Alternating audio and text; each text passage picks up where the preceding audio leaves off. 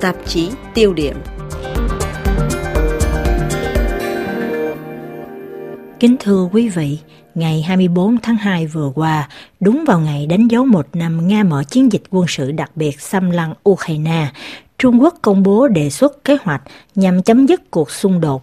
Đối với nhiều nhà phân tích tại Pháp, tài liệu gồm mười hai điểm này của Bắc Kinh không mang lại một giải pháp cụ thể nào để thoát khỏi cuộc chiến, mà đúng hơn là minh họa các tham vọng của Bắc Kinh.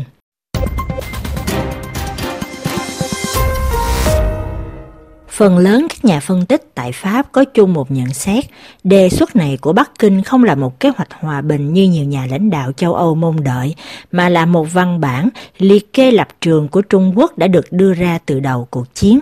Điều này đã được thể hiện rõ ngay trong tiêu đề của văn bản, xin trích, lập trường của Trung Quốc về việc giải quyết chính trị cho cuộc khủng hoảng Ukraine.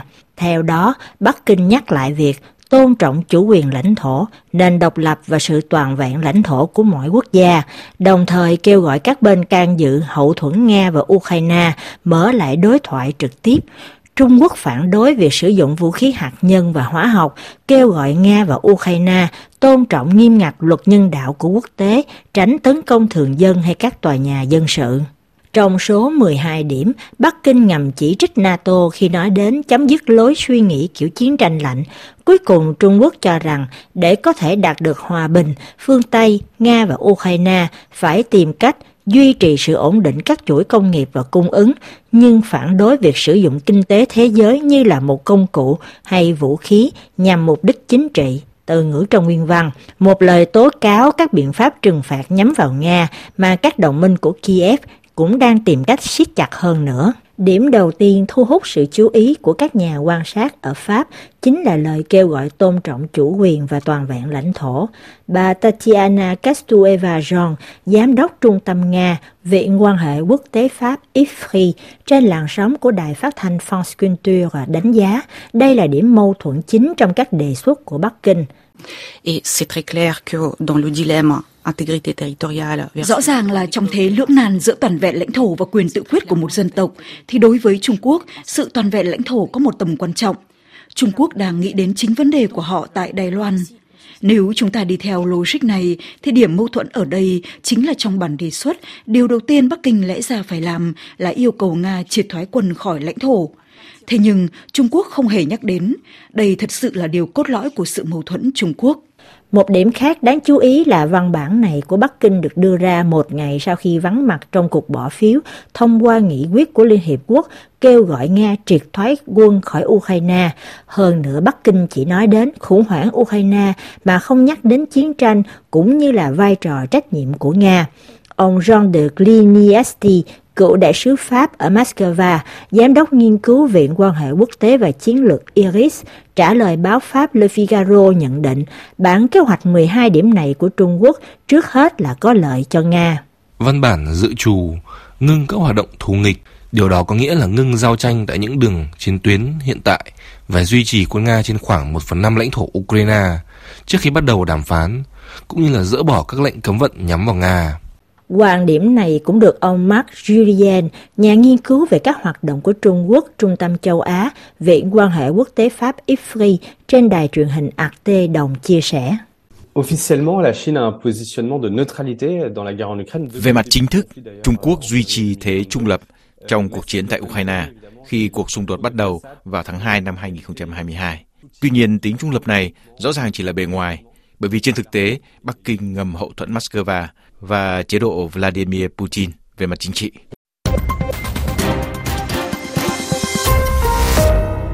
Thế giới cũng chưa quên ngày bốn tháng hai năm hai nghìn không trăm hai mươi hai, Bắc Kinh tuyên bố tình hữu nghị không gì lay chuyển với Moscow. Nếu như trong bản kế hoạch mười hai điểm, Trung Quốc không còn nhắc đến tình bằng hữu vô bờ bến, thì nhà nghiên cứu Trung Quốc học bà Marie Holtzman cũng không quên nhắc lại rằng nền tảng cơ bản cho mối liên kết Nga-Trung chính là ý muốn hình thành một mặt trận chung chống phương Tây. Trả lời kênh truyền hình Public Sena, bà giải thích. Trung Quốc tự cho mình vai trò bảo vệ các nước đang phát triển, điều mà nước này gọi là chủ nghĩa đế quốc và các giá trị của phương Tây. Đây là một điểm rất rõ ràng từ khi ông Tập Cận Bình lên cầm quyền. Tại Trung Quốc, nói về chủ nghĩa hợp hiến, các giá trị phổ quát, nhà nước pháp quyền hay nhân quyền, tất cả những gì làm nên giường cột cho các giá trị của phương Tây là bị cấm. Đây còn là phương cách để Trung Quốc mở rộng ảnh hưởng, nhắn nhủ đến các nước bị khối phương Tây bỏ mặc và nói với họ rằng còn có một mô hình phát triển khác với mô hình do châu Âu và Mỹ đề xướng.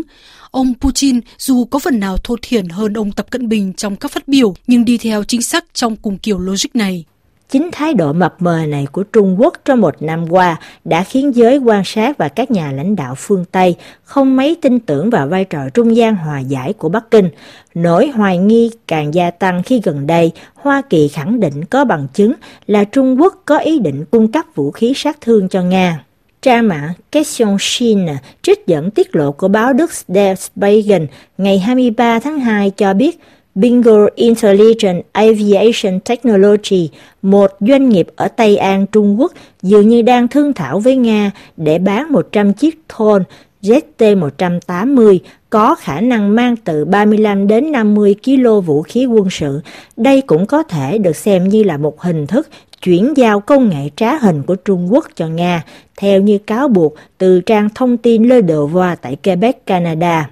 Về điểm này, nhà Trung Quốc học Marie Holtzman khẳng định Trung Quốc cũng giống như bao nước khác sẽ tiếp tục bán vũ khí cho Nga nhưng sẽ ít có khả năng Bắc Kinh gia tăng hậu thuẫn quân sự. Bằng cách cung cấp chiến đấu cơ hay xe tăng, Trung Quốc bám chặt học thuyết không can thiệp trong các cuộc xung đột ở nước ngoài. Nếu như hành động của Nga khiến Trung Quốc khó xử, thì Bắc Kinh một mặt không muốn đánh mất mối quan hệ với Moscow, nhưng mặt khác cũng không muốn gây tổn hại các mối quan hệ thương mại với Mỹ và châu Âu. Trao đổi mậu dịch của Trung Quốc với Mỹ và châu Âu lần lượt ở mức là tám trăm và sáu trăm tỷ đô la, cao gấp bốn và ba lần so với Nga, chỉ ở mức hai trăm tỷ đô la. Chính quyền Bắc Kinh ý thức được rằng một sự hậu thuẫn đi quá xa có nguy cơ lãnh đòn trừng phạt của Mỹ và châu Âu buộc phải đi theo. Một quan điểm cũng được nhà nghiên cứu Mark Julien thuộc viện Ifri đồng chia sẻ. Vào lúc Trung Quốc chuyển giao vũ khí và vũ khí sát thương, như lời Ngoại trưởng Mỹ Blinken nói, thì lúc ấy Trung Quốc trở thành bên tham chiến, can dự vào cuộc xung đột, và do vậy nước này tức thì sẽ hứng lấy đòn trừng phạt của Mỹ. Đây sẽ là những biện pháp trừng phạt về kinh tế, trong khi Trung Quốc đang bị cấm vận trong lĩnh vực công nghệ. Những biện pháp hạn chế này hiện đang gây khó khăn rất lớn, thậm chí cản trở hệ thống cách tân công nghệ của Trung Quốc. Vậy thì Trung Quốc tìm kiếm gì khi đưa ra bản kế hoạch mười hai điểm này đúng vào ngày đánh dấu một năm Nga mở chiến dịch quân sự đặc biệt xâm lược Ukraine? Theo quan sát của nhiều nhà phân tích, mục tiêu việc công bố kế hoạch này là nhằm đưa ra lập trường của Trung Quốc về chấm dứt xung đột để làm hài lòng những nước nào không hậu thuẫn Ukraine. Lập trường này có thể sẽ là mục tiêu cho một nghị quyết ở Đại hội đồng Liên Hiệp Quốc nhằm chống lại các nghị quyết của phương Tây. Tóm lại, ông Pierre Lelouch, cựu Bộ trưởng Pháp, cựu Chủ tịch Hội đồng Nghị viện NATO trên đài R F I, tóm lược dụng ý của Trung Quốc như sau. Tôi không tin rằng Trung Quốc chấp nhận một giải pháp có lợi cho Mỹ hay phương Tây. Họ không thể nào bỏ rơi Nga. Họ cần một nước Nga bị suy yếu. Đó sẽ là một nước chư hầu. Nhưng Trung Quốc có ý định hình thành một thế giới hậu phương Tây. Và đó là những gì họ đang thực hiện. Với nhóm Thượng Hải, qua việc phi đô la hóa các mối quan hệ kinh tế của Trung Quốc, nước này mua dầu hỏa của Nga ngày càng nhiều, rồi họ bán lại bằng đồng nhân dân tệ. Ả Rập Xê Út cũng đang làm điều tương tự, mua dầu hỏa của Nga, rồi bán lại bằng đô la. Trung Quốc đang tạo ra một hệ thống kinh tế thay thế cho sự thống trị của Mỹ dựa trên đồng đô la. Trung Quốc đang xây dựng một thế giới hậu Ukraine. Theo tôi, điều quan trọng ở đây chính là trật tự thế giới, một trật tự thế giới kiểu Trung Quốc.